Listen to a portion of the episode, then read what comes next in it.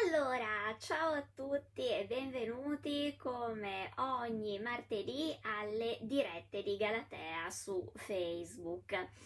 Allora, questa sera, questa sera ci occuperemo, come già eh, vi avevo annunciato, ehm, di Giulio Cesare, o meglio, allora, ci occuperemo questa sera di Lucio Cornelio Silla perché eh, continuiamo in qualche modo una serie che abbiamo iniziato la scorsa settimana e quindi parleremo dei, eh, diciamo così, dei personaggi che sono stati importanti nella vita di Giulio Cesare e l'altra settimana abbiamo parlato, diciamo, della generazione precedente, quella di Cesare, eh, ricordando il suo, eh, il suo punto di riferimento politico e anche familiare cioè Caio Mario, che era stato il suo zio acquisito, eh, ma che eh, anche se in realtà poi eh, Caio Mario è morto quando Giulio Cesare era eh, molto giovane perché aveva circa 18 anni, anzi forse anche meno,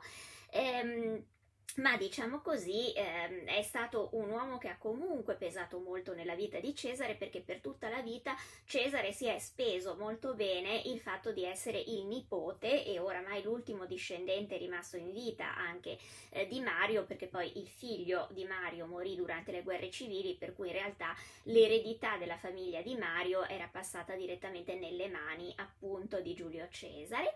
e eh, diciamo così eh, l'altra volta abbiamo parlato di Mario e questa volta invece parleremo del suo grande rivale che è Lucio Cornelio Silla. Perché ne parliamo? Perché domani esce, e finalmente ve lo posso far vedere anche fisicamente, esce lui, guardate che bello che è, eh, il libro mio che è Cesare, l'uomo che ha reso grande Roma. Quindi da domani lo potete trovare in tutte le librerie, dove non c'è eh, lo ordinate, perché comunque è disponibile in tutta Italia e naturalmente anche negli store online. E per chi preferisce eh, invece le, diciamo così, eh, il, il, formato elettronico ci saranno anche i book, i pub, Kindle, eccetera, tutto quello che volete. Quindi lo trovate in qualsiasi formato e da domani sarà disponibile e quindi eh, noi dedicheremo non tutte le dirette, ma insomma gran parte delle dirette eh, prossimamente a parlare dei personaggi di questo libro, perché in realtà sì, è una biografia di Giulio Cesare e lui certamente è il personaggio personaggio principale, però diciamo così a me piaceva anche dare una, um, una, un affresco della Roma del tempo, quindi di personaggi molto interessanti eh, che hanno incrociato la vita di Giulio Cesare, per alcuni sono stati fondamentali per la sua carriera, ce ne sono tantissimi, da Cicerone, ma anche i minori, mm, da Servilia, dalle donne di Giulio Cesare, da, da Nicomede di Bitinia, persino dal povero Bibulo, che era una specie di, ehm, come dire, eh, di, compa- di sfigatissima comparsa nella vita di Giulio Cesare, perché ogni volta che si candidava a qualche carica importante, il povero Bibulo si trovava Cesare come collega ehm, è un po' una figura divertente, anche se lui non era particolarmente spiritoso, perché appunto ha questa, proprio questa iella che lo segue, è una specie di, eh, di, di, di contraltare perenne di Giulio Cesare. C- a Cesare è estremamente fortunato, il povero Bibulo no. Quindi insomma eh, dedicherò tutta questa serie di eh, dirette anche ehm, a questi personaggi non minori, ma insomma a questi pri- comprimari, perché secondo me il bello e poi non potremo dimenticare ovviamente Grasso e Pompeo, ehm, perché secondo me il bello della Roma di quel periodo era che un personaggio come Giulio Cesare si capisce solo se si capisce cos'era la Roma che gli stava attorno. Quindi se ci si rende conto che era una città molto particolare e che c'erano una serie di personaggi che vale la pena conoscere, perché veramente per ognuno di loro meriterebbe di fare un romanzo. Quindi eh, da domani mi raccomando c'è Giulio Cesare, poi alle mie spalle vedete come al solito Teodora che resta comunque disponibile eh, nelle librerie e presto, penso anche forse nelle, nella prossima settimana, avrò anche delle novità su Teodora. Quindi insomma ci divertiremo su due, su due fronti, sulla Roma antica e sull'antica Bisanzio. Allora, questa sera, come vi ho detto, ci occuperemo, poi leggo anche qualche piccola particina del libro, così magari vi invoglio a comprarlo. Sto diventando troppo piazzista, ditemelo. Eh, va bene, insomma, abbiate pazienza. Eh, ok, che i libri sono come i bambini, cioè ci si affeziona, sono la, i tuoi pargoletti che vanno in libreria, quindi si finisce per parlare sempre di loro. Allora, come vi dicevo, noi questa settimana ci occupiamo di un personaggio che è Lucio Cornelio Silla. Eh, dunque, Silla e Mario sono i due grandi protagonisti della generazione precedente quella di Giulio Cesare e sono anche loro due personaggi grandissimi, anche se mh, mm, proprio sono il giorno e la notte l'uno rispetto all'altro. L'altra settimana noi abbiamo in qualche modo già introdotto il personaggio di Silla perché avevamo parlato di Mario. E, ehm, e sono un po' dei personaggi, come dire, che um, il sole e la notte, come il sole e la notte, non riescono a stare l'uno senza l'altro, perché in realtà sono complementari e sono stati anche per un lungo periodo alleati perché in realtà Silla ha mosso sue prime, i suoi primi passi in politica proprio grazie all'appoggio di Caio Mario che lo scelse come suo eh, luogotenente, lo portò eh, con lui in Africa per combattere contro Giugurta e gli diede la prima grande occasione di mettersi in mostra perché fino a quel momento Silla, diciamo così, eh, anche se proveniva da una gens nobile, perché al contrario di Mario, Silla aveva dietro una famiglia importante, che erano i Corneli, ehm, insomma i Corneli eh, sono quella gens per dire che Cornelia, la madre degli Scipioni, quindi insomma non erano proprio gli ultimi arrivati a Roma, anche se va detto che eh, Lucio Cornelio Silla faceva parte di una di un ramo della gens, perché voi dovete pensare che le gens romane erano, come ho detto, eh, qualcosa di molto simile ai clan scozzesi, quindi c'erano mille rivoli all'interno di una gens e ci potevano essere dei rami più fortunati e dei rami meno fortunati. Quello da cui proveniva Lucio Cornelio Silla in realtà era un ramo eh, nobile sì, ma che negli ultimi cent'anni non si era particolarmente distinto, tant'è vero che addirittura il nonno e il padre erano stati eh, cacciati in pratica dal Senato per indegnità e contando che insomma i senatori romani non erano esattamente farina da farosti come si dice in Veneto, quindi insomma eh, diciamo che il livello di tolleranza per le malefatte che riuscivano a fare era piuttosto alto, per riuscire a farsi cacciare dal Senato bisogna averne combinate di grosse o perlomeno essere stati molto molto stupidi. Eh, io intanto saluto tutti quelli che si stanno collegando, ovviamente. Non è che non vi saluto, ma è che spesso mentre parlo io perdo un po' il senso, comunque siete tantissimi e poi vi voglio sempre ringraziare perché siete sempre di più, quindi mi fa molto piacere vedervi qui tutti martedì, nonostante oramai eh, ci sia una vasta mh, mm, offerta eh, in concorrenza, quindi siete ancora più carini perché restate fedeli a me. Allora, ehm, vi dicevo quindi, eh, Silla aveva alle spalle questa famiglia nobile sì d'origine, ma diciamo così che era un pochino... Ehm,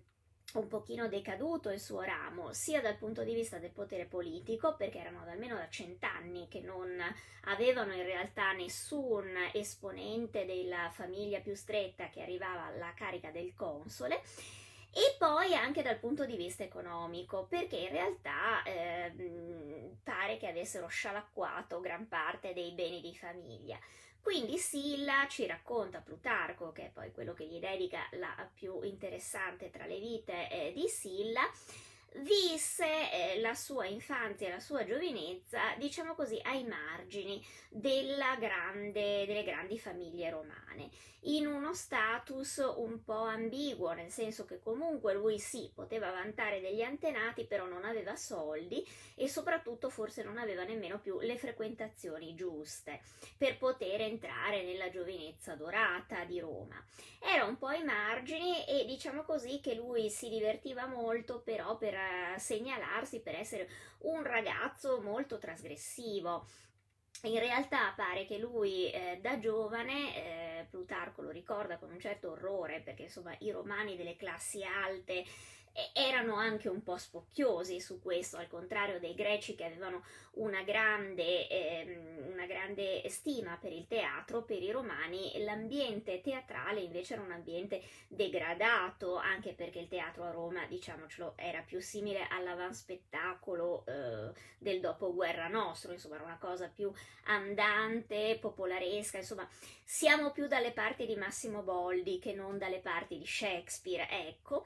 Quindi eh, frequentare gli ambienti teatrali era visto come un po' degradante, soprattutto per gli esponenti delle, dell'aristocrazia. Sila invece pare che avesse molte frequentazioni teatrali, addirittura pare che qualche volta can- calcasse anche lui stesso le scene e soprattutto che fosse eh, spesso coinvolto in orge e bagordi del post spettacolo con mimi, con cantanti, con attrici e così via. Sappiamo che ad un certo punto ebbe una certa disponibilità economica perché anche lì eh, era una storia abbastanza diciamo così, che faceva un po' arricciare il naso ai romani ben pensanti, perché in realtà i soldi di Silla venivano dall'eredità che lui ebbe dalla sua matrigna, di cui non sappiamo esattamente molto, ma dal nome che viene eh, ricordato dalle fonti, Nicopolis, quindi un nome di origine grecanica, si potrebbe addirittura pensare che fosse o un'attrice o addirittura una liberta. Quindi è probabile che il padre di Silla l'abbia sposata e sicuramente non fosse una donna eh, di rango molto alto. Eh, le malignità che giravano su Silla dicevano anche che il rapporto con questa matrigna era piuttosto eh, strano, nel senso che eh, lei gli lasciò questa fortuna che aveva, che doveva essere abbastanza consistente, qualcuno insinua perché forse tra i due c'era del tenero che andava un po' al di là di quello che sarebbe stato un rapporto fra madre e figlio che peraltro per la fama di Silla non sarebbe stato niente di particolarmente strano, ecco perché diciamo che appunto lui con le relazioni trasgressive e forse anche parecchio, ehm, parecchio borderline c'era portato.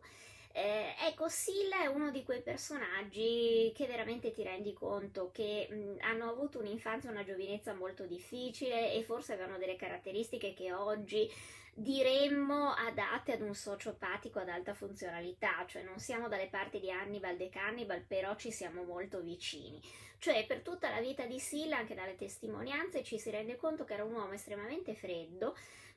ma che era qualcosa di più della solita freddezza che, che si può avere da parte di un politico. Sembra che ci siano quasi delle venature patologiche in alcuni suoi comportamenti. Certamente era molto affascinato da tutto quello che era trasgressione, da tutto quello che era pericolo. Ehm, da tutto quello che in qualche modo era borderline e questa passione per l'oscuro, questa parte diciamo così torbida della sua anima resterà fino all'ultimo nella sua vita. Eh, quindi decisamente è, una, è, un personaggio interessante da questo punto, dal punto di vista del romanziere è molto più interessante di Mario, perché Mario è monolitico, eh, però è anche un po' noioso, cioè effettivamente è un uomo che era granitico nelle sue decisioni e eh, però aveva poca fantasia, diciamocelo francamente, mentre Silla è un personaggio molto sfaccettato, ehm, che ha appunto questa, questa fascinazione per il male e, ehm, e, che qualche volta dà l'impressione anche di cedere alla parte oscura eh, più che per calcolo proprio per una eh, sua inclinazione personale. Certo doveva averci la morte con l'aristocrazia romana, che l'aveva sempre eh, tenuto ai margini, non lo considerava degno di essere considerato eh, come un potenziale eh, rappresentante delle istituzioni. E non è forse un caso se la sua carriera comincia proprio con Caio Mario, perché in fondo, anche se Silla aveva questo cotè aristocratico che invece a Mario mancava del tutto, i due erano in fondo due personaggi che avevano in comune questo fatto di essere considerati eh, poco dalla nobiltà un po' spocchiosa dell'aristocrazia romana erano considerati utili, però poi utili ma scaricabili, perché non venivano poi considerati degni di essere trattati come gli eroi che in fondo furono. Quindi forse fu questo che all'inizio li avvicinò. Oltre al fatto che Stilla, proprio perché non aveva scrupoli morali, diciamo che Stilla non è proprio uno che abbia un grande senso del bene e del male, quando vuole ottenere un suo obiettivo è disposto a passare sopra qualsiasi cosa e sopra chiunque, e Mario capiva che all'interno di quella guerra sporca che fu la guerra giugurtina in Africa, un personaggio del genere gli era sicuramente molto utile, perché era chiaro che Giugurta giocava sporco, eh, l'abbiamo visto l'altra volta, Giugurta era questo re della Numidia che era arrivato al trono peraltro facendo fuori anche dei parenti, quindi anche lui non è che avesse dei grandissimi scrupoli morali e soprattutto come ci dice la principale fonte che parla della guerra guerra numidica, cioè Sallustio, aveva capito una cosa, cioè che Roma tutto era in vendita e quindi giocava sporco perché lui pagava e corrompeva anche i romani che gli venivano mandati contro. In qualche modo Silla e Mario invece sono incorruttibili, non perché non siano sensibili alla corruzione, non è che sono incorruttibili perché sono buoni, sono incorruttibili perché sanno benissimo che a loro non conviene essere corrotti, cioè loro vanno in Africa perché si devono fare una reputazione, devono dimostrare di essere meglio dei senatori romani che fino a quel momento si sono succeduti al comando della guerra e che si sono dimostrati non solo imbecilli dal punto di vista militare, perché eh, si sono fatti spesso e volentieri infinocchiare da Mitridate, ma eh, soprattutto si sono dimostrati appunto vulnerabili alla corruzione. Quindi Mario e Sile invece questo non se lo possono permettere, perché invece devono dimostrare di essere bravi sul campo. Mario perché come abbiamo visto aveva praticamente chiesto il comando contro Mitridate tagliando tutti i ponti per averlo con quelli che erano stati i suoi sponsor politici fino a quel momento, perché lui si era rivoltato contro Metello, che era stato il suo protettore politico, accusandolo di non essere in grado di gestire la guerra, di essere troppo, eh, troppo diciamo, cauto e di non aver capito quali fossero le maniere giuste per, eh, per sconfiggere sul campo Mitridate e eh, dall'altra parte appunto Sila perché ha bisogno di fare carriera, cioè bisogno di dimostrare che nonostante fino a quel momento fosse stato semplicemente un giovane molto trasgressivo e molto scapricciato nella Roma di quel tempo, lui era qualcosa di più, era un, un signor comandante, eh, comandante militare.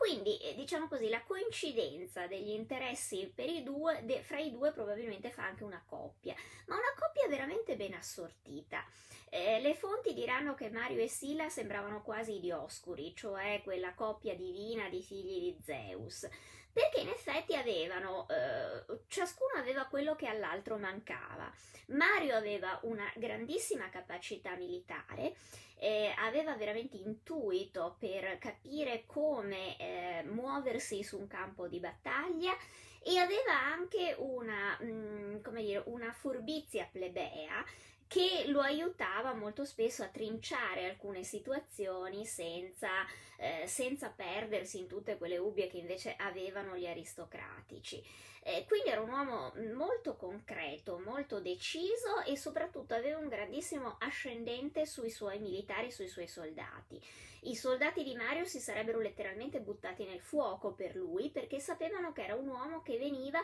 dalle loro stesse condizioni sociali ed economiche, era uno che non aveva alle spalle una famiglia aristocratica per cui sapeva quanto loro soffrivano sul campo di battaglia, era venuto su dalla truppa anche lui e quindi lo seguivano eh, senza, senza porsi dei dubbi, cioè lo consideravano uno di loro. Dall'altro Silla invece, proprio per questa sua formazione un po' diversa da quella di Mario, aveva anche altre, eh, altre capacità eh, dalla, dalla, sua frequentazione dell'aristocrazia romana, da cui comunque proveniva, aveva un po' quest'aria di aristocratico e quindi sapeva anche trattare e entrare all'interno dei meccanismi, per esempio, delle corti. Eh, era abile in diplomazia, mentre Mario da quel punto di vista non lo era tantissimo, meglio, era un uomo diciamo molto concreto e molto spiccio, per cui a un certo punto perdeva anche la pazienza. Silla invece un po' perché appunto era abituato a vivere in un altro altro ambiente sociale e un po' perché come abbiamo visto lui aveva questa fascinazione per il lato oscuro della vita che forse a Mario un po' mancava, riusciva anche a intuire quali erano le persone più malleabili e più corrompibili all'interno di una corte.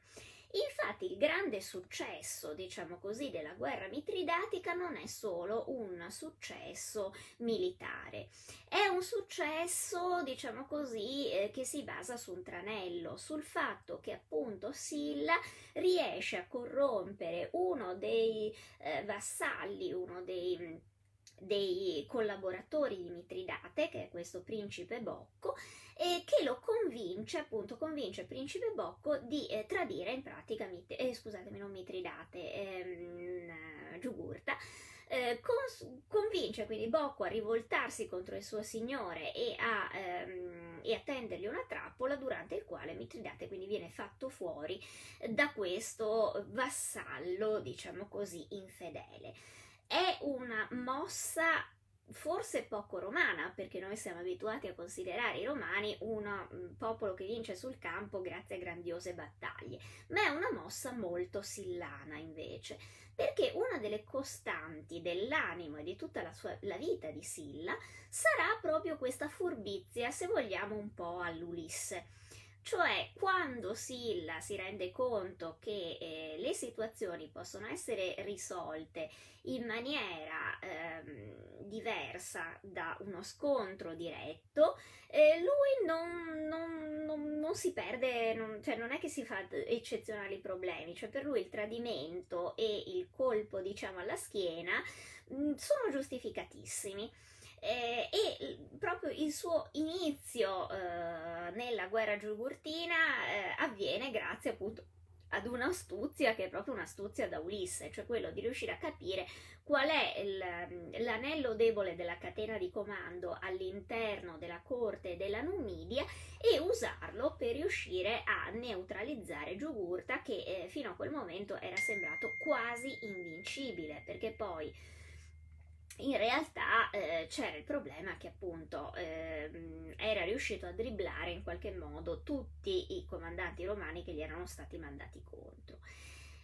quindi insomma la guerra giugurtina riesce perché è un meraviglioso mix tra eh, la praticità di Caio Mario, il suo fascino, anche il suo fascino plebeo, diciamolo un po', eh, nei confronti dei soldati, eh, che gli ha anche consentito peraltro di fare la grande riforma dell'esercito mariano, quindi di trasformare l'esercito romano in quella mm, importante macchina da guerra che poi fu, come abbiamo spiegato anche l'altra volta, quindi divenne un esercito professionista in cui eh, chi si arruolava rimaneva sotto le armi per un lungo periodo, non aveva più il problema di dover tornare a casa ogni stagione per rimettere mano al suo poderetto e quindi diventavano dei soldati di, eh, di, di, di carriera e questo quindi aiutava molto anche la professionalità perché insomma quando uno vive la vita eh, allenandosi è evidente che è ben diverso da un contadino che viene strappato alla propria terra per un due o tre mesi all'anno e va a fare soldato eh, quando, ehm, quando, quando capita e quando Roma lo richieda. Quindi da un lato c'è stata questa enorme riforma dell'esercito mariana e il fatto che Mario avesse questa enorme eh, ascendente sui propri uomini. Dall'altro abbiamo questa, diciamo così, lavorio di Silla nelle retrovie, che è un lavorio diplomatico, che è un lavorio astuto, e che poi in realtà però è quello che paga di più perché alla fin fine eh, Giugurta viene sconfitto in qualche modo con le sue stesse armi, nel senso che lui dai romani non si sarebbe forse mai aspettato di essere pugnalato alle spalle, perché eh, pensava che comunque eh, sarebbero, stati, eh, sarebbero stati corretti. In fondo i romani sono un po' gli americani del, dell'antichità, cioè nessuno mai si aspetta che gli americani, chissà perché hanno sempre questa fama di essere molto ingenui e molto corretti, poi in realtà gli americani appunto come tutti i grandi gestori di imperi, quando serve sono scorrettissimi, ma hanno ragione perché gli imperi si fanno così. Ecco, Silla è un americano tosto, nel senso che è un Kissinger, ecco, capisce benissimo dove si può fare, eh, fare perno per riuscire a risolvere questa situazione. Quindi, come diciamo, eh, dalla guerra giugurtina quindi viene fuori questa coppia abbastanza incredibile, perché sono appunto due uomini con caratteri opposti, con formazione anche diversa, che però si integrano perfettamente, sono come anello, due anelli di una catena che si incastrano perfettamente e quindi riescono a, ehm, a diventare pericolosissimi quando agiscono assieme. Il problema è che, come in tutte le coppie, eh, diciamo così, eh, quando finché l'amore dura va tutto bene, quando poi cominciano a eh, scricchiolare, ehm, scricchiolano molto pericolosamente. Era difficile che una coppia di quel tipo riuscisse a durare a lungo perché eh, si trattava di, una, di due personalità che in fondo erano unite anche da un tratto eh, caratteriale molto difficile da gestire, cioè una grande ambizione.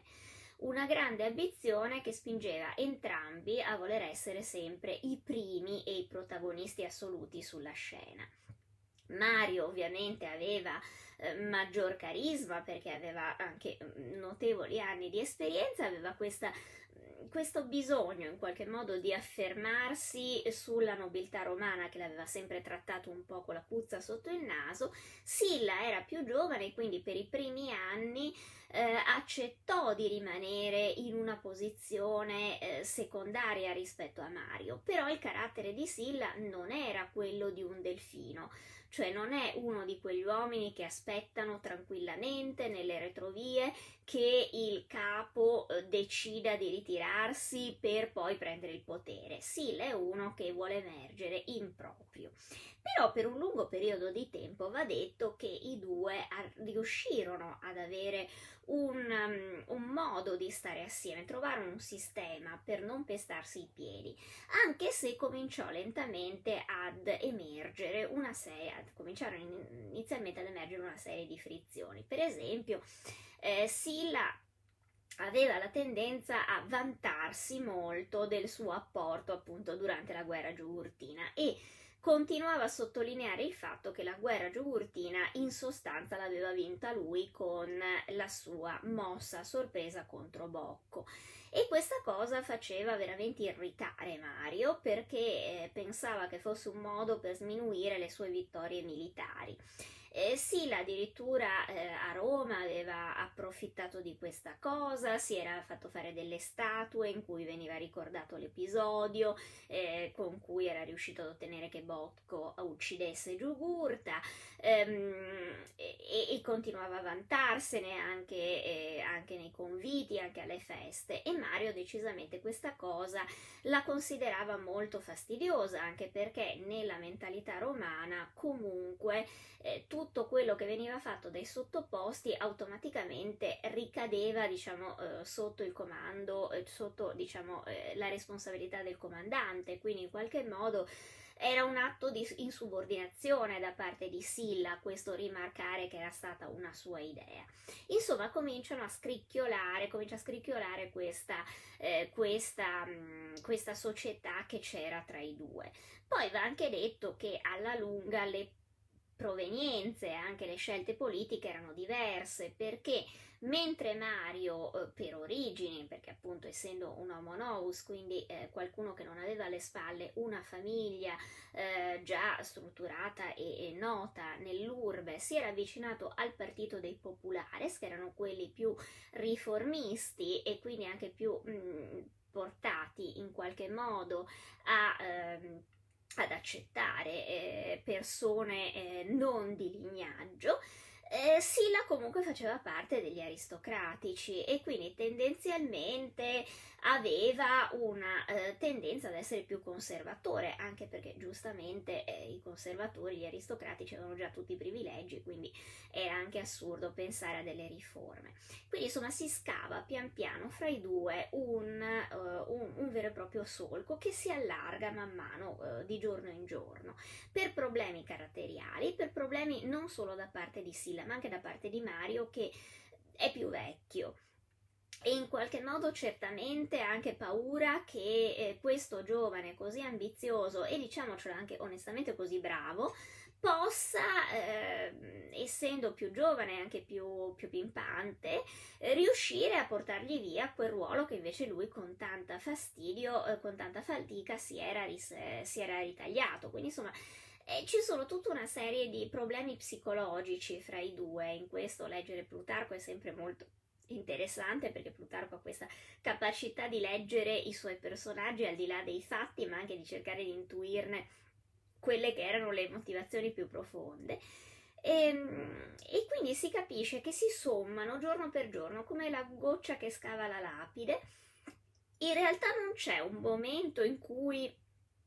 noi capiamo che c'è stata una rottura violenta tra i due però c'è appunto un sommarsi continuo di piccoli sgarbi, di, ehm, di preoccupazioni, di sospetti che alla fine porteranno ad una rottura.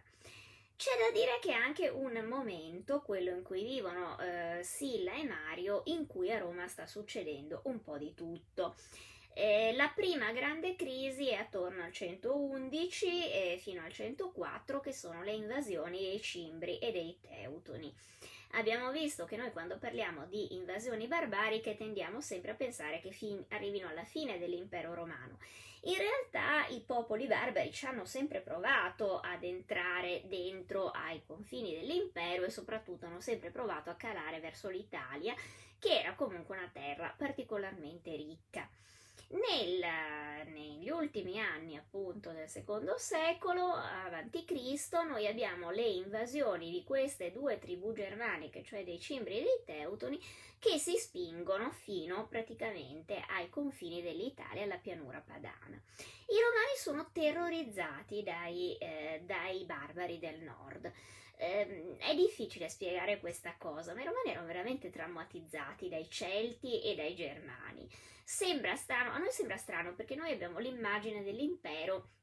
diciamo così, dell'impero dopo Giulio Cesare, in cui i romani, insomma, sì, eh, hanno oramai conquistato tutto, eh, sono arrivati fino alla Britannia, si sono presi un pezzo di Germania e così via. Ma noi dobbiamo pensare che in quest'epoca invece i romani erano sostanzialmente in un ambito mediterraneo. Eh, quindi con i barbari del nord non avevano questo, ehm, queste occasioni di, eh, di, di, di, avere dei contatti veri e propri e i contatti spesso erano stati molto violenti, erano stati molto violenti, i romani le avevano anche prese, perché insomma con i Celti era stata l'unica caso in cui addirittura i Celti di Brenno erano arrivati a Roma e avevano espugnato l'urbe e quindi insomma dal punto di vista psicologico per i romani era davvero difficile affrontare una emergenza di questo tipo. Eh, anche probabilmente dal punto di vista fisico, perché noi dobbiamo pensare che quando parliamo dei romani antichi c'erano piccini, nel senso che erano veramente piccolini, ehm, mentre i barbarotti erano grandi, grossi e, e, anche alti, quindi andare in guerra contro questi che erano dei gran pezzi di marcantoni, ehm, cioè, poteva anche essere proprio spaventoso dal punto di vista anche fisico, oltre che eh, psicologico. E poi perché c'è da dire che anche i romani avevano uno stile di eh, battaglia che era un po' diverso da quello che i romani riuscivano a gestire bene, nel senso che loro si erano sempre ehm, confrontati con eh, dei popoli come i cartaginesi, come i greci, come parte dei popoli orientali, che erano comunque dei popoli abituati ad avere una grande tradizione militare, ma una tradizione militare ordinata, cioè si andava a fare le grandi battaglie campali in cui c'erano delle schiere che potevano essere una falange, potevano essere una eh, testuggine romana, ci si confrontava con gente che aveva eh, la stessa mentalità dal punto di vista militare. I barbari da questo punto di vista erano invece prevedibili perché erano delle orde che si muovevano spesso senza avere delle grandi capacità strategiche, ma contavano molto sull'impatto e quindi insomma erano anche difficilmente gestibili perché in realtà mentre da un comandante greco o cartaginese, da un esercito ellenistico, persino da un esercito persiano, tu se hai una conoscenza di strategia e di tattica militare puoi immaginare che cosa ti sta preparando. Di fronte ai barbari spesso questo non vale perché loro si buttano e spesso questo è quello che li fa fallire perché poi insomma la legione quando tiene è una specie di macchina schiacciasassi ma quando non tiene, perché gli uomini si spaventano, perché sono in delle condizioni eh, anche proprio di terreno che non aiuta, cioè in terreni in cui per esempio la guerriglia è molto facile, e i romani li fati- fanno fatica a, um, a, tenere, eh, a, tenere, botta. E quindi si capisce perché per loro eh, trovarsi di fronte ai barbari, eh, i barbari del nord, era eh, veramente sconvolgente. Che cosa succede quindi? Succede appunto che ehm, queste tribù calano, eh, calano in maniera devastante e all'inizio appunto i romani sembrano incapaci di reggere l'impatto, fino a che per fortuna non arrivano Mario e anche in parte Silla che appunto eh, riescono a riprendere eh, in mano la situazione e riescono a fermarli. E questo è un grandissimo successo, sia dal punto di vista militare, ma ripeto, soprattutto dal punto di vista psicologico, perché anche il motivo per cui eh, nella sua età Giulio Cesare potrà pensare ad una, ehm, ad una, conquista della Gallia è perché in qualche modo ehm, lo zio Mario aveva dimostrato che queste tribù non erano invincibili, eh, che eh, l'organizzazione romana era in grado di venire a capo di queste orde barbariche. Quindi, diciamo così, Mario non si limita solo a sconfiggere le tribù, ma mette proprio anche un, una serie di paletti. Eh, cioè dice guardate che noi romani quando ci sappiamo organizzare con un esercito che finalmente è diventato un esercito professionista quindi è formato da gente che fa di mestiere il soldato non ci ferma più nessuno nemmeno i barbari del nord Ora, questa è una grande acquisizione psicologica perché col tempo, quando l'avranno ben macinata, i romani si renderanno conto che praticamente loro non hanno più confini su quello che possono conquistare, non hanno più queste remore che erano, ripeto, in gran parte mentali e di terrore nei confronti dei popoli del nord. Silla è in quel momento al seguito di Mario, quindi lui partecipa a queste vittorie però diciamo così ad un certo punto vuole anche in qualche modo affrancarsi dall'immagine appunto del delfino o comunque della seconda, ehm, della seconda schiera ecco perché anche è ovvio che lui comincia a capire che all'interno della cerchia mariana lui sia un comandante, ma è improbabile che riesca a fare eh, carriere, che riesca a diventare in ogni caso un delfino per Mario, perché lo, li, li, dividevano anche delle interpretazioni proprio anche politiche a quel punto. Abbiamo visto che Mario era decisamente un populares, Silla probabilmente aveva delle idee invece molto più eh, conservatrici. Quindi, come dire, ehm, cerca di crearsi una carriera indipendente dai successi di Mario e la sua grande eh, occasione sarà l'Oriente. L'Oriente dove lui arriva come pretore in Cilicia, ma si trova in mezzo ad una di quelle situazioni incasinatissime, lasciatemelo dire, che si trovavano soltanto nell'Oriente ellenistico dove ci sono un sacco di piccoli regni, che sono dei regni in realtà eh, non eh, tenuti da greci o da discendenti dei successori di Alessandro Magno, quindi dai Diadochi, ma da eh, capi tribù locali che però erano stati ellenizzati e quindi erano diventati poi in parte anche grecofoni. ma che erano incasinatissimi tra di loro, erano tutti imparentati tra di loro ma che si odiavano ferocemente e quindi non vedevano l'ora di togliersi il trono e di ammazzarsi a vicenda.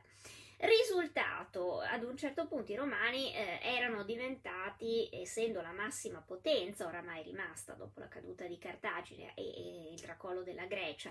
ehm, erano la, la, potenza di riferimento nel Mediterraneo, è evidente che molto spesso dovevano intervenire perché tutti questi piccoli stati erano diventati specie di stati cuscinetto che servivano loro per controllare, eh, pur non eh, avendo invaso direttamente preso il, la gestione del territorio, per controllare comunque le vie, soprattutto le vie commerciali e le rotte e le mh, piste carovaniere che portavano, ehm, che portavano le merci verso il Mediterraneo.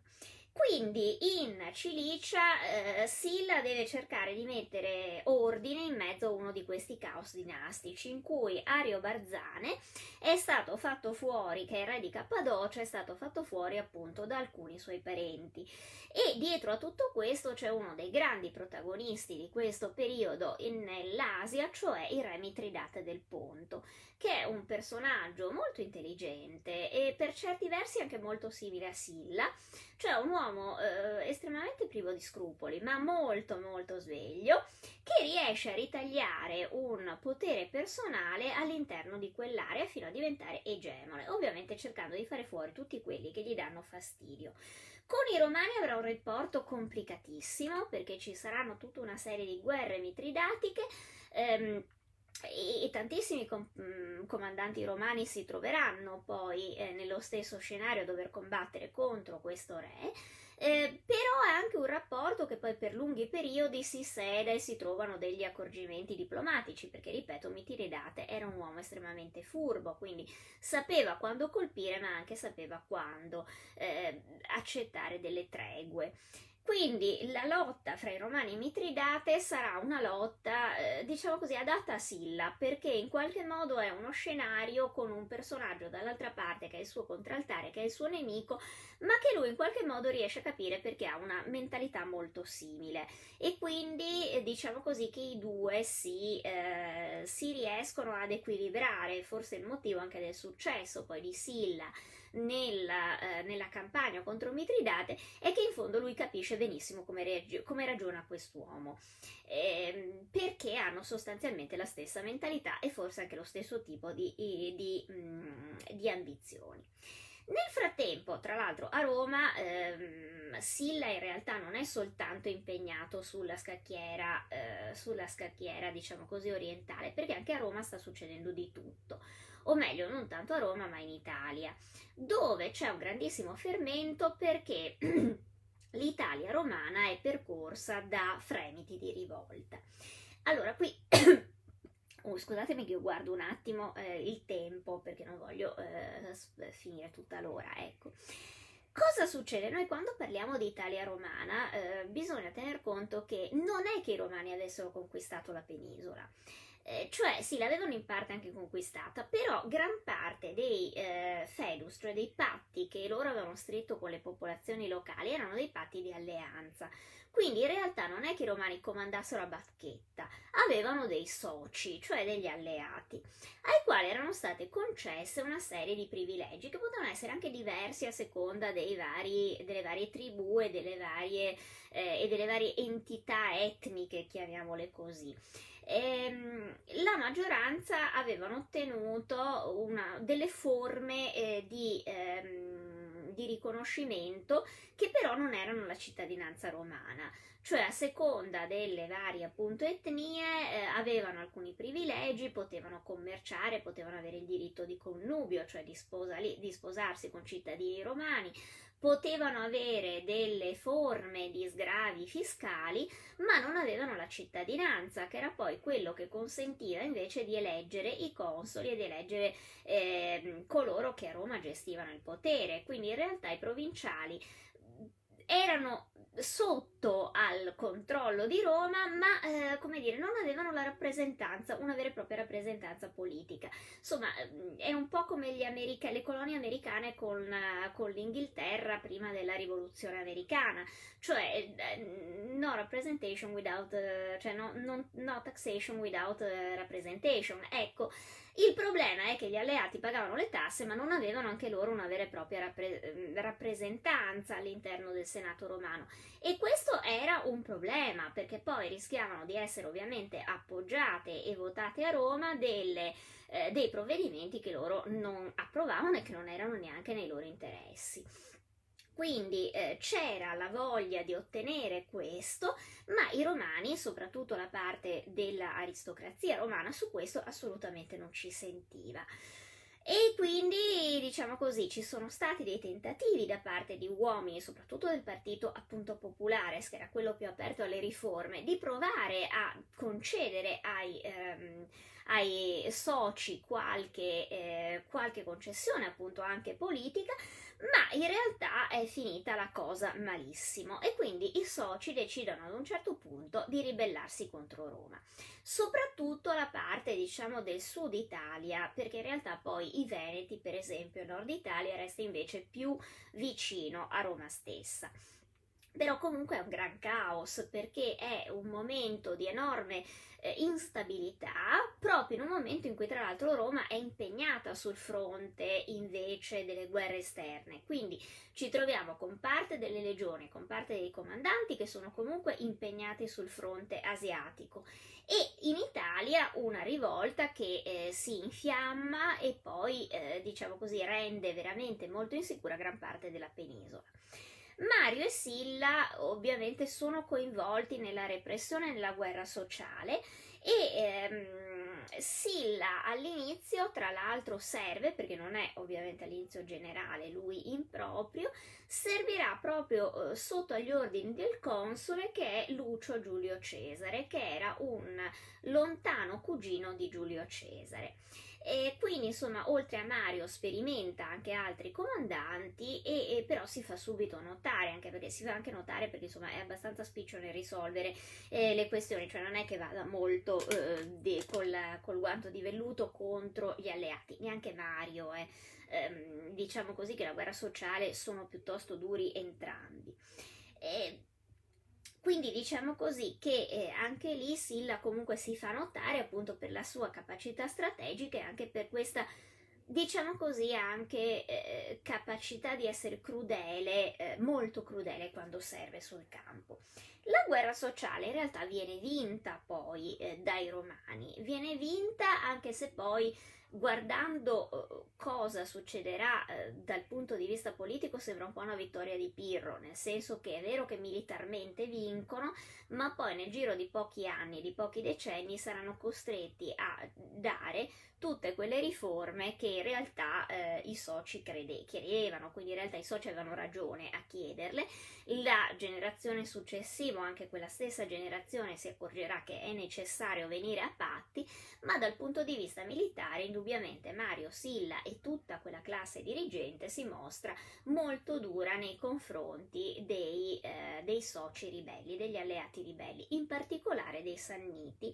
che si erano eh, ribellati a Roma e tra l'altro ehm, sarà anche uno dei casi in cui comincia ad essere usata la parola Italia perché uno dei primi usi sulle leggende monetali della parola Italia è proprio durante la guerra sociale nelle monete che vengono battute nella capitale federale eh, anche perché avevano bisogno di trovare un nome alternativo a Roma per indicare questa nuova compagine che era fatta dai soci eh, dalle varie etnie che abitavano la penisola. Quindi il nome Italia paradossalmente viene inventato, perlomeno entra nell'uso comune durante la guerra sociale. Che cosa succede dopo? Allora, abbiamo visto che la guerra mitridatica va avanti, Silla all'interno della guerra mitridatica eh, diventerà sempre più famoso anche per le sue numerose vittorie la guerra mitridatica è molto lunga, molto complessa, ha diverse fasi, non ve la racconto tutta perché non ne vale la pena, anche perché vi farebbe venire un gran mal di testa, bisognerebbe dedicarci una puntata a sé. E comunque il fatto è che comunque Silla all'interno della guerra mitridatica dimostra tutta la sua bravura dal punto di vista sia militare e sia anche della furbizia politica. Plutarco dirà che eh, Silla era famoso per avere due cuori, uno di ehm, leone e uno di volpe, e diceva che quello di volpe era sempre il più pericoloso, perché in realtà lui appunto avrà sempre questa capacità con l'astuzia di risolvere le situazioni peggiori. Però è chiaro che ad un certo punto la rottura con Mario diventa inevitabile, anche perché i due non si sopportano letteralmente più e quindi ciò porterà ad una serie di scontri diretti tra Mario e Silla che eh, sfoceranno poi nelle cosiddette liste di proscrizione, cioè i due alternativamente eh, prendono Roma e eh, inventano questa macelleria politica che eh, è praticamente stilare delle liste di nemici che vengono condannati a morte solo per il fatto di aver parteggiato per l'uno o per l'altro. È una sorta di eccidio a rate che eh, entrambi mettono in atto e che poi tra l'altro costa alla nobiltà romana eh, grandi, gravissime perdite eh, peraltro nel giro di pochissimo tempo. È una strage, eh, una strage mm, enorme, cioè, muoiono tantissimi senatori, peraltro ogni famiglia aristocratica romana ha veramente una serie di perdite, anche i giuli stessi, perché i giuli stessi si spaccano tra una parte che sta con Silla e una parte che invece resta legata a Mario alla fazione popolare. Il padre di Giulio Cesare resterà legato appunto al cognato che è Mario, mentre per esempio gli altri cugini eh, di Cesare, Lucio Giulio Cesare e eh, Cesare Strabone. Volpisco, Vopisco, scusatemi, ehm, per esempio finiranno malissimo perché eh, finiranno uccisi, addirittura le loro teste mozzate e mostrate sui rostri appese su delle, su delle picche, quindi insomma decisamente non era una, un periodo particolarmente felice. Ad un certo punto abbiamo visto che Mario riesce a prendere il potere a Roma, riesce a farsi rinominare console e come eh, dicevamo la scorsa settimana si prende come eh, suo collega di consolato Lucio Cornelio Cinna che eh, è una nullità in realtà, non è un grande comandante, non è neanche granché, ma è uno di quegli yes men che funzionano bene. Probabilmente Mario l'aveva preso appunto perché non aveva questa grande personalità, perché voleva rimanere lui al centro della scena. Ma succede quello che non aveva ovviamente previsto Mario, cioè che muore improvvisamente. E a quel punto Cinna diventa il console e, e si trova a dover fronteggiare una situazione che francamente non è molto semplice, perché Silla ha deciso a questo punto di prendersi il potere, anche perché è evidente che lo hanno nominato nemico dello Stato, quindi se non reagisce eh, verrà fatto fuori. Quindi si muove con tutte le sue legioni, che gli sono oramai fedeli perché lo hanno seguito per tutte le guerre mitridatiche, quindi oramai si considerano sue più che ancora e prima che romane, e decide di muoversi eh, trasportando le, eh, le mm, legioni dalla Grecia verso il sud Italia a Brindisi. Cinna va nel panico perché non è in grado di fronteggiare, ripeto, lui non era né un comandante militare né un uomo di particolare eh, verve, di particolare ascendente sulle truppe, quindi cerca di andare contro ma commette un fatale errore di cui abbiamo parlato l'altra volta, cioè eh, sbaglia a impostare la campagna militare, i soldati sono già arrabbiati perché gli tocca andare a combattere contro Silla che sanno benissimo che è molto più sveglio di Cina sul campo di battaglia per giunta è già ehm, in un'avanzata stagione invernale, quindi muoversi non è proprio il massimo. Cinna si intestardisce a far caricare alcuni soldati eh, sulle navi perché vuole cercare di intercettare Silla prima che sbarchi in Italia, ma le navi naufragano perché le fa partire con un tempo orribile e quando tutti gli stavano succe- suggerendo di lasciar perdere. Quindi l'esercito gli si ribella contro perché capiscono di avere a che fare con un cretino e lui viene ucciso nel corso di un tafferuglio perché cerca di mh, mm, riottenere il potere minacciando i soldati con i suoi littori, ma i littori vengono legnati e Cinna eh, finisce ammazzato per terra.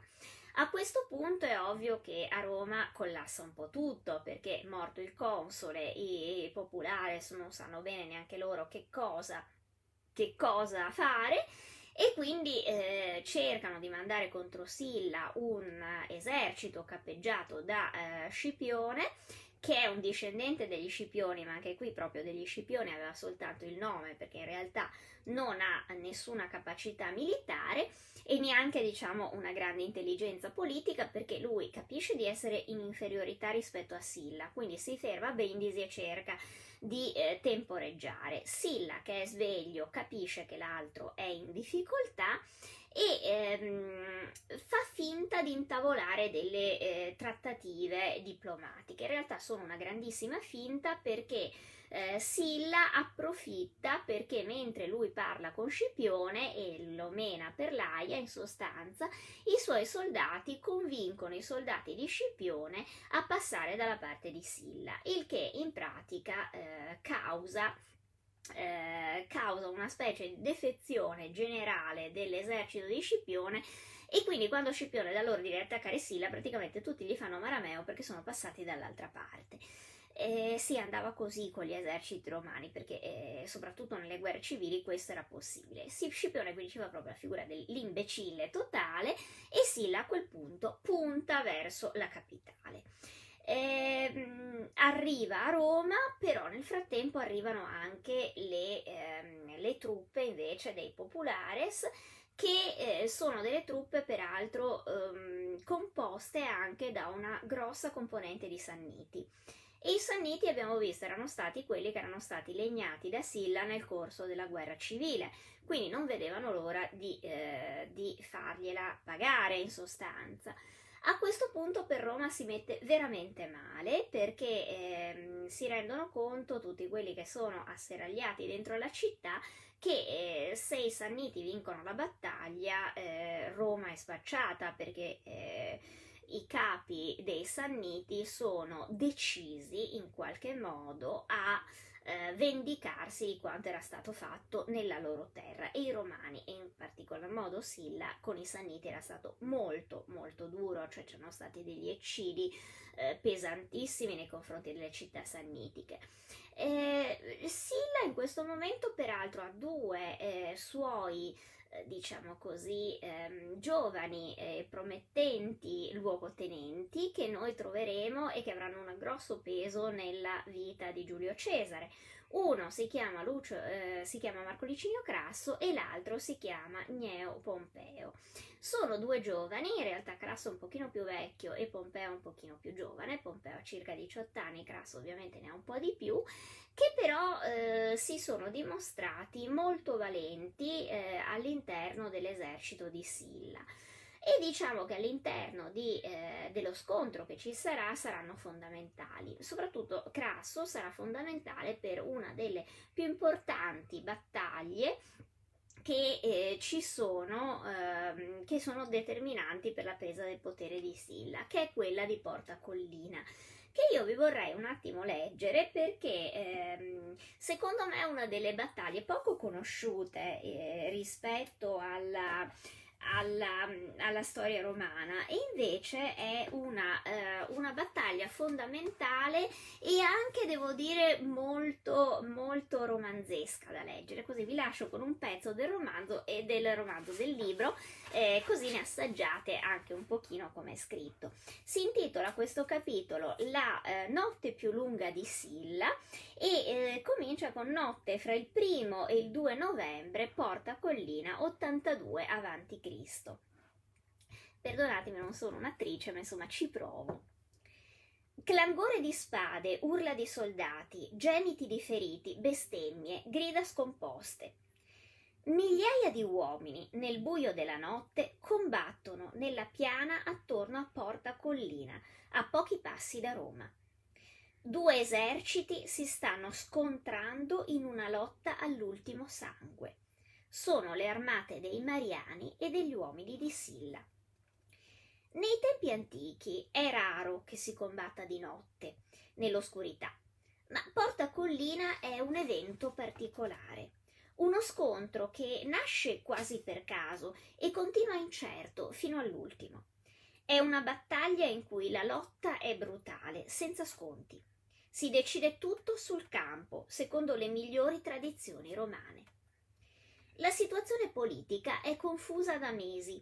Del resto si tratta di una guerra civile, un tutti contro tutti, in cui amore per la propria parte politica e vecchi rancori personali, familiari e persino etnici si intrecciano in maniera indissolubile.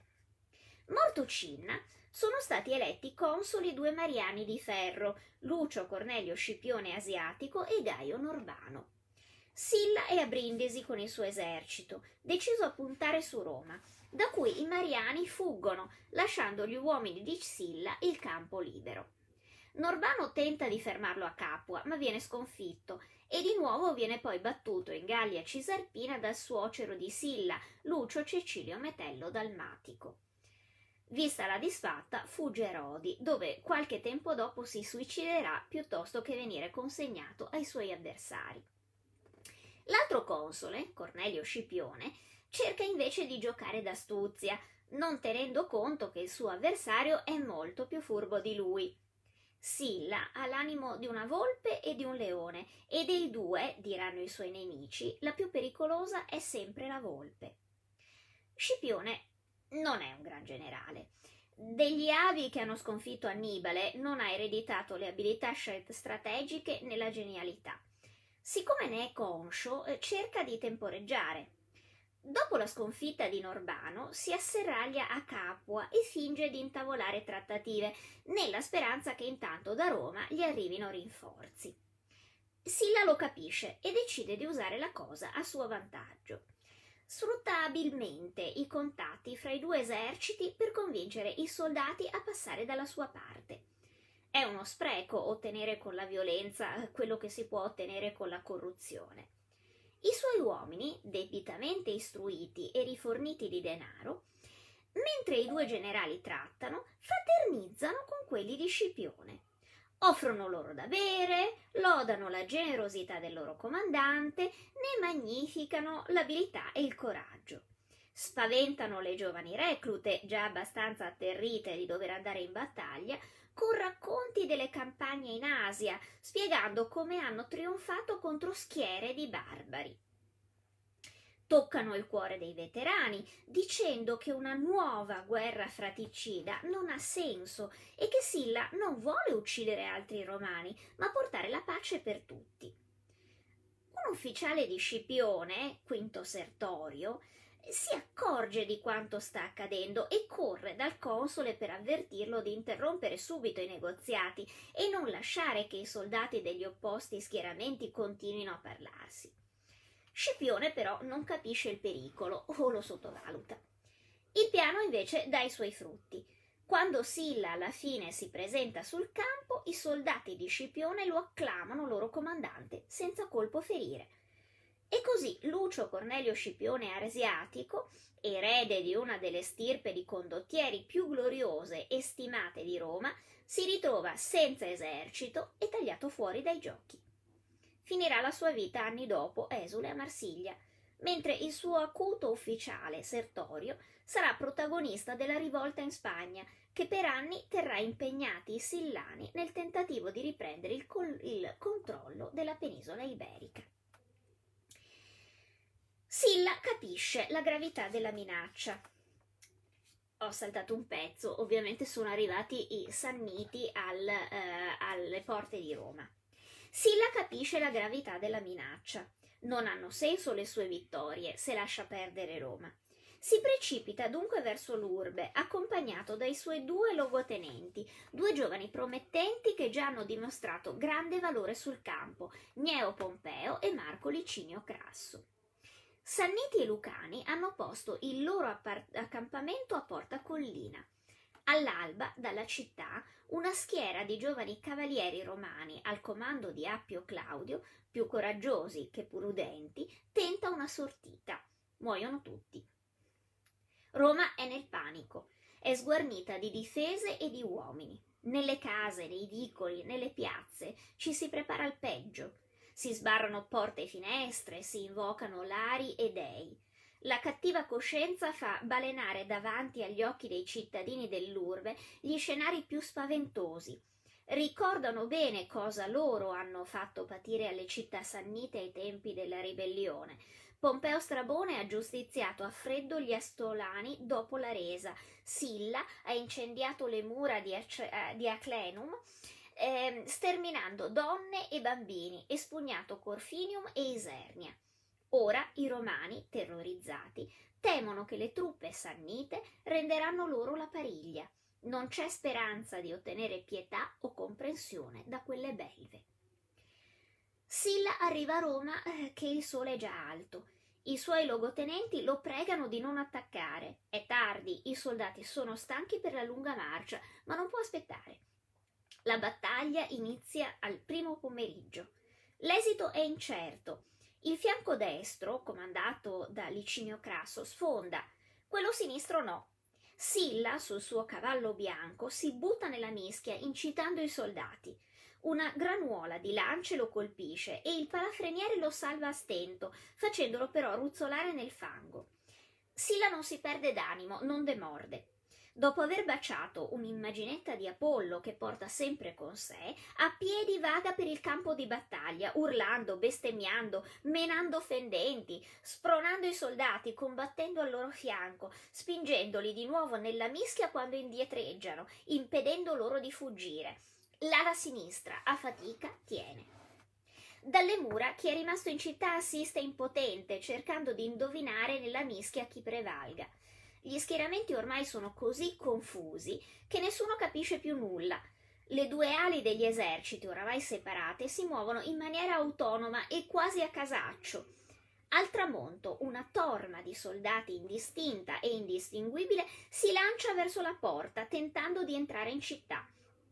non capendo se si tratta di sillani che cercano scampo o mariani e sanniti che vogliono tentare un assalto, chi presidia il varco li accoglie con una sassa viola. I cadaveri dei caduti formano un mucchio davanti alla porta sbarrata. Senatori, ufficiali e semplici soldati riversi insieme in un grumo indistinto. Cala il buio, ma lo scontro non si placa. I soldati, come fantasmi, continuano ad uccidersi e a morire gridando nell'oscurità. Silla è fra loro quando riceve finalmente una buona notizia. Crasso ha vinto, definitivamente. Tremila soldati nemici gli si sono arresi e sono disposti a cambiare schieramento e combattere per lui. Silla raggiunge Crasso e accoglie i traditori, promettendo loro salva la vita se accettano di scendere subito in battaglia e massacrare gli ex commilitoni che ancora resistono. Accettano. I traditori si volgono in massa contro l'accampamento dei Mariani, lo travolgono. Telesino e Albino Carrina vengono sgozzati sul campo, mentre tentano un'ultima disperata resistenza. Marco Lampronio, catturato, viene decapitato.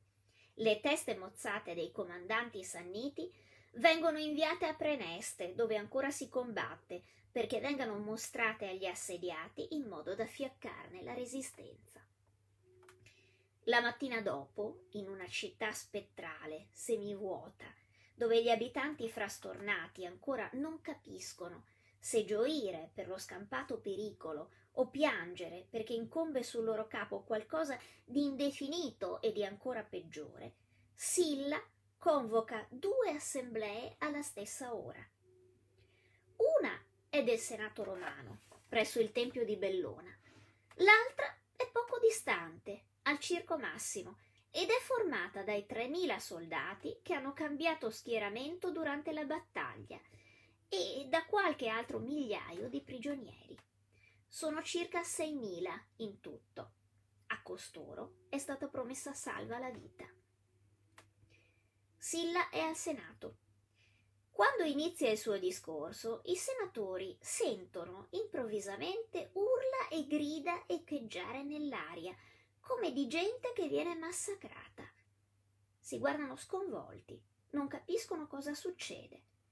Silla continua a parlare come se nulla fosse ma le urla continuano.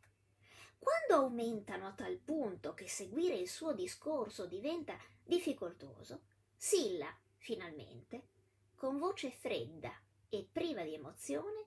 ordina loro di non far caso al rumore che proviene da fuori, perché non è importante.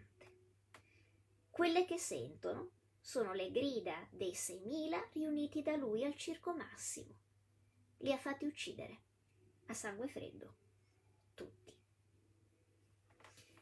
Allora, questo è il resoconto della eh, strage di Porta Collina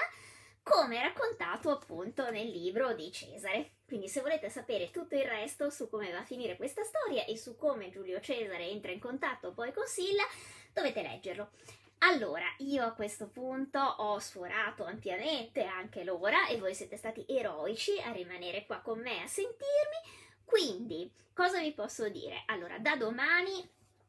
Cesare in tutte le librerie, quindi se lo volete leggere, io vi ho dato anche l'anticipazione e eh, sono felicissima ovviamente perché noi autori, figuriamoci, se veniamo letti siamo in paradiso. Allora, se qualcuno di voi, ripeto, domani vuole venire ad assistere alla prima presentazione, la prima nazionale, ehm, sono ad Olo alla biblioteca di Villa Concina, se no ci rivediamo come al solito eh, giovedì per le chiacchierate di Galatea, eh, che questa volta si occuperanno di marketing e comunicazione nei musei e eh, per il resto io mi auguro che Cesare vi piaccia, se vi piace fatemelo sapere poi nei commenti, per mail, commentando sul blog commentando qui come volete.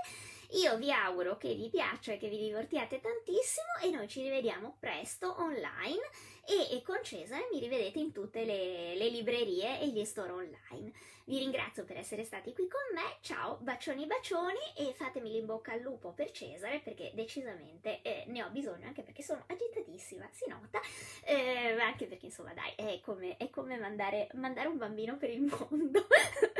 Quindi insomma eh, sono un po' una mamma ansiosa questa sera. Allora ci vediamo presto e ciao a tutti e grazie per essere stati con me. Ciao, ciao, ciao, ciao.